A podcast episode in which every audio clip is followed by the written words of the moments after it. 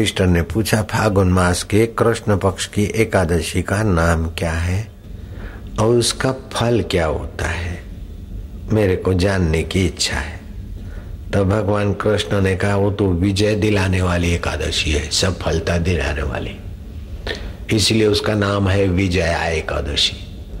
जिसको किसी काम में, बड़े काम में विजय होना है, उसको ये एकादशी का व्रत सफलता दिलाता है तो इसका नाम है विजय एकादशी।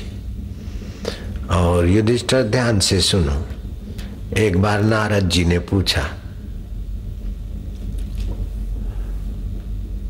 ब्रह्मा जी से, कि जो भक्त विफल हो जाते अथवा जिनके जीवन में निराशा हो जाती है, उनको क्या करना चाहिए? तो ब्रह्मा जी ने बताया कि नारद, जो विजया एकादशी का व्रत करेगा फागुन मास की कृष्ण पक्ष की विजया एकादशी का व्रत करेगा। उसका दीनता हीनता और कार्य में कठिनता, वो सब दूर करने का उसका मनोबल भी बढ़ेगा बुद्धि बल भी बढ़ेगा और प्रकृति सफलता करती।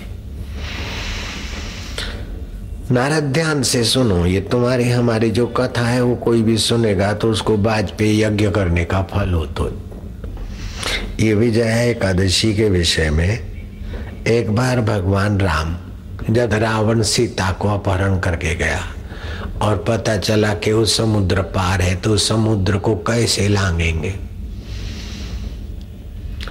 तो लक्ष्मण ने कहा, प्रभु, यहाँ से आधा योजन मतलब आठ किलोमीटर अंदाजे। दूरी पर जंगल में एक संत रहते अपन उधर चलते तो राम और लक्ष्मण बदलाक ऋषि के आश्रम में गए। तो ऋषि ने नाम तो सुन रखा था तो ऋषि तो बड़े प्रसन्न हुए। कि आज दशरथ नंदन श्री राम हमारे पास आए? राम जी ने ऋषि का स्वागत किया, ऋषि ने राम जी का सत्कार किया। आने का कारण पूछा कि श्री राम, तुम कैसे आए? मेरे को रावण पर विजय पाने का उपाय आप बता सकते तो।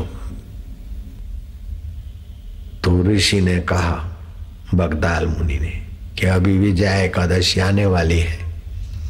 आप विजय एकादशी के एक दिन पहले दसम के दिन संकल्प करो कि कल मुझे विजय के लिए विजय एकादशी का व्रत करना है। दसम के दिन कम खाना। एकादशी का व्रत पापों को और रोगों को नाश करता है और साफल्य देता है।